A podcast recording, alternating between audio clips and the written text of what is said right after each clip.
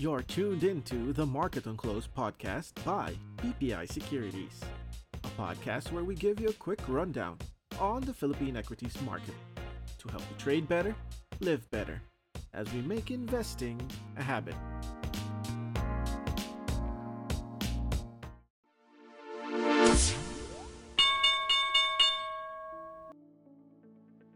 The local benchmark managed to close the week up and above the 7,000 threshold, despite two straight days of being in the red.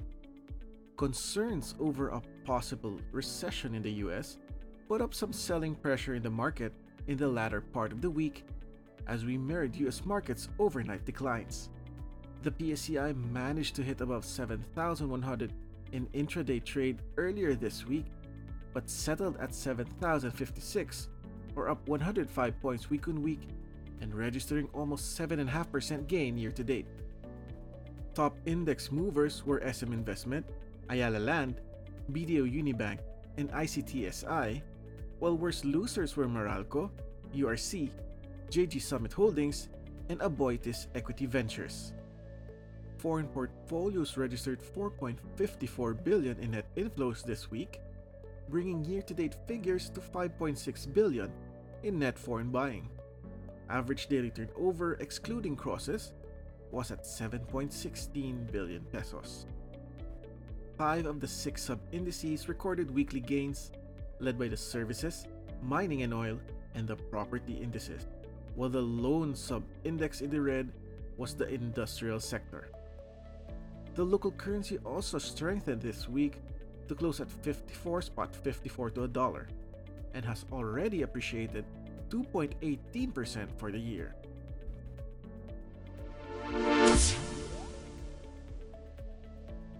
New stateside, Federal Reserve Bank of New York President John Williams emphasized there is more to be done in terms of monetary policy to bring down inflation down to the Fed's target. He said in a speech that restoring price stability is essential to achieving maximum employment and stable prices over the longer term, and it is critical that they stay the course until the job is done. The Fed's two day meeting concludes on Feb 1, with the market expecting a 25 basis point hike. In Asia, Japan's core inflation rose to 4% in December year on year, the highest since December 1981, and in line with expectations. The reading climbed from the inflation print of 3.7% seen in November. In local news, President Ferdinand Marcos Jr. said he will seek out potential partners for his agriculture and infrastructure development plans at the Davos conference in Switzerland. President Marcos added that he will pitch potential locators on the Philippines' readiness to receive multinationals seeking to expand their operations in Asia the president flew to Switzerland for the World Economic Forum. Also in Davos, Finance Secretary Benjamin Diokno said that the country will likely grow by around 6.5% this year, even with a potential global economic slowdown. He said that the Philippines is still one of the highest, if not the highest growth projection in the Asia Pacific region. Mr. Diokno also said that the economy in 2022 will likely expand much faster than the government's 6.5 to 7.5% goal, with a manufacturing sector, low unemployment levels, and a stable banking system helping the economy withstand external headwinds. Minutes from the Bangko Sentral ng Pilipinas Monetary Board meeting last December show the board's readiness to continue raising benchmark interest rates if inflation persists. The board said that amid broad based inflation pressures, persistent upside risk to inflation, and elevated inflation expectations, they deem it necessary to take aggressive monetary action to bring headline inflation back to within target as soon as possible. Also from the BSP, data showed that money sent home by OFWs in November grew by 5.7% to $2.64 billion, the lowest in six months. This was the quickest annual growth in 17 months, though, or since the 7% in June 2021. The total value, though, was the lowest since May 2022, which registered $2.43 billion in inflows. For the first 11 months of 2022, cash remittances rose by 3.3% to $29.4 billion, still below the BSP's target of 4% for the year. In Congress, the House Committee on Ways and Means expects its proposed luxury tax to raise at least 12.4 billion pesos a year. Committee Chairman Joey Salceda said that their aim is to find some way to tax the rich consistent with the constitutional principle of progressivity in taxation. Their main target to amend the National Internal Revenue Code are non essential goods whose prices are beyond the reach of the bulk consumers and which are not significant inputs to other value adding industries. The Philippine Chamber of Commerce and Industry, though, has pushed back on the proposal, stating that it risked the departure from the Philippine market of luxury good brands that may undermine the country as an appealing shopping destination. PCCI President George Barcelon said that the government should have reasonable rule which luxury goods will be taxed and should be time bound. Last but not least, Malacanang just announced that Philippine President Ferdinand Marcos Jr. has approved zero tariff on electric vehicles to encourage consumers to use cleaner and greener cars. The tariff removal will run for five years, according to EO number 12, sent by the Presidential Palace. EVs will be slapped a 30% tariff after five years, the NEDA board earlier proposed to cut the most favored nation or MFN tariff rate to 0% for 5 years on completely built up electric vehicles.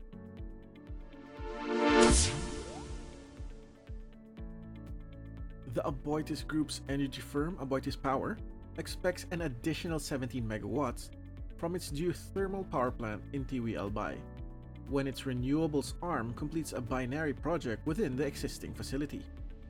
Aboitiz Power, through its subsidiary AP Renewables, broke ground for its Tiwi Binary geothermal power plant project, which is expected to be completed by year end.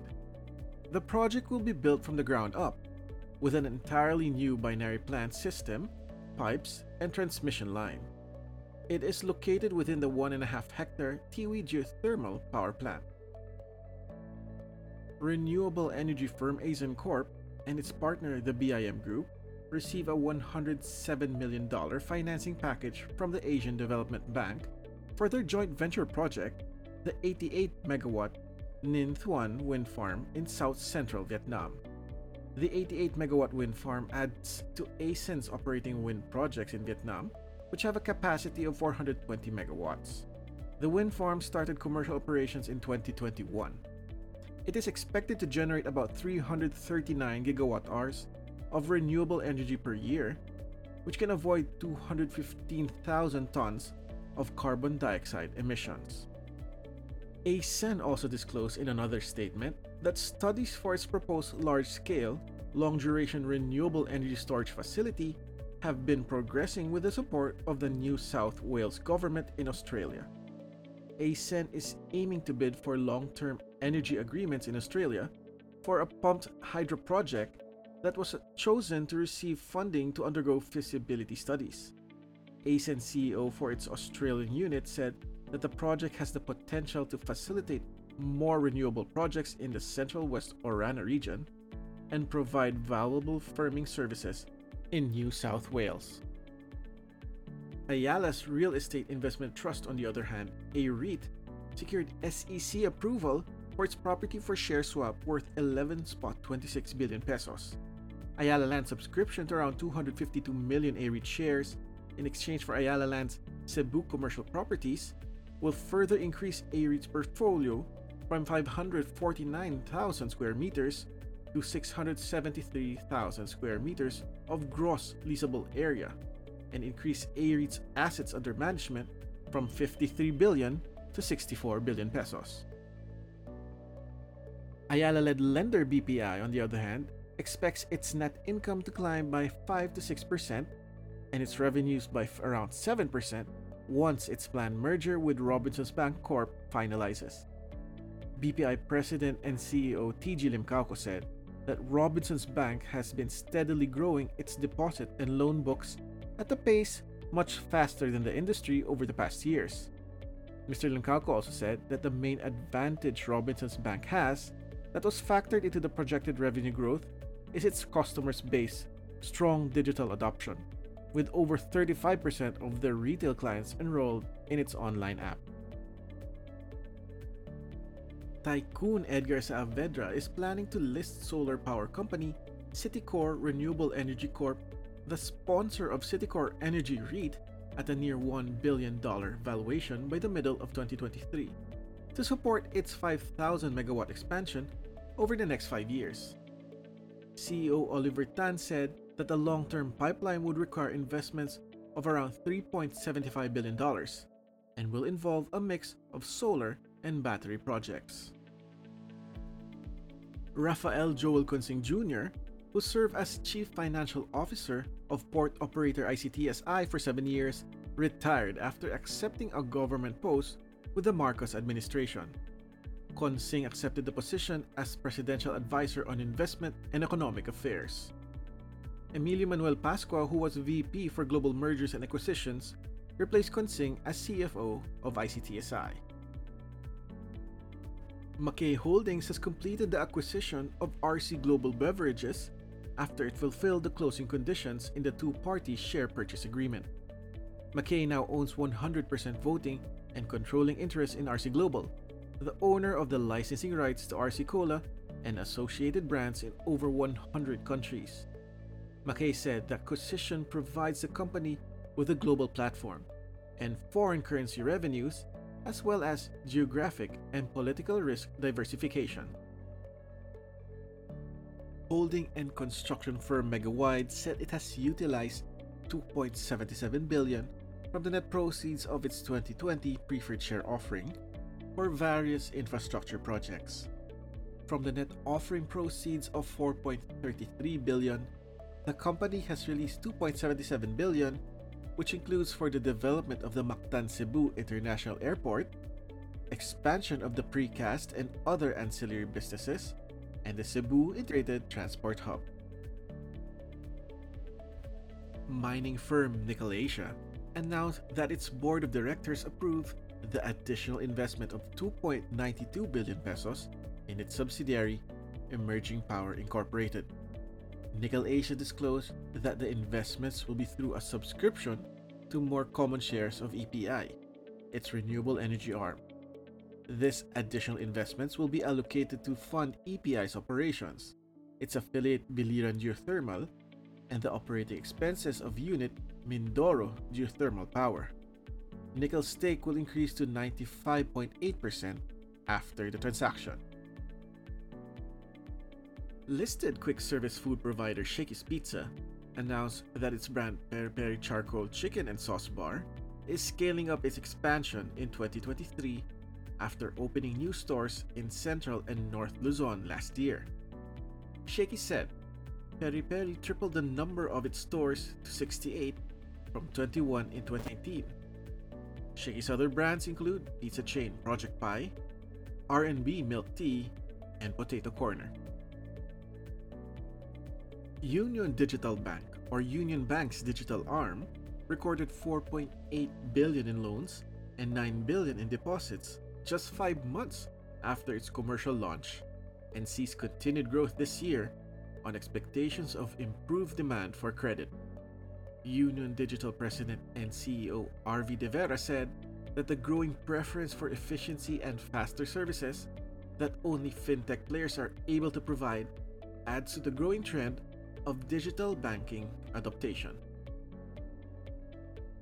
Personal computers and information technology products retailer Upson International has secured SEC approval for its planned initial public offering. Upson plans to sell 789.5 million primary common shares and up to 98.7 million secondary common shares and also with an over-allotment option of another 98.7 million common shares, priced at up to 550 each. Upson looks to raise up to 5.43 billion, with proceeds intended for its store expansions, and other general corporate purposes.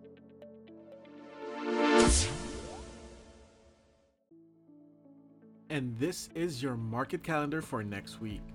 On Monday, January 23, we have a cash dividend ex date for 8990 Holdings Preferred Series B shares.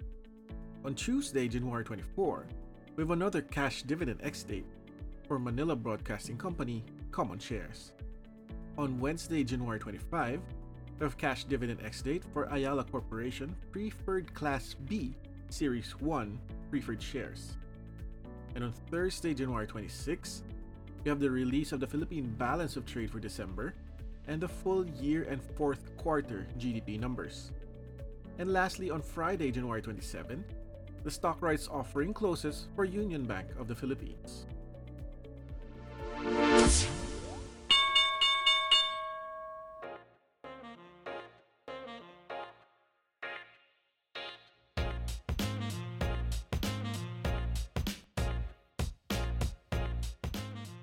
And that's a wrap for today's episode.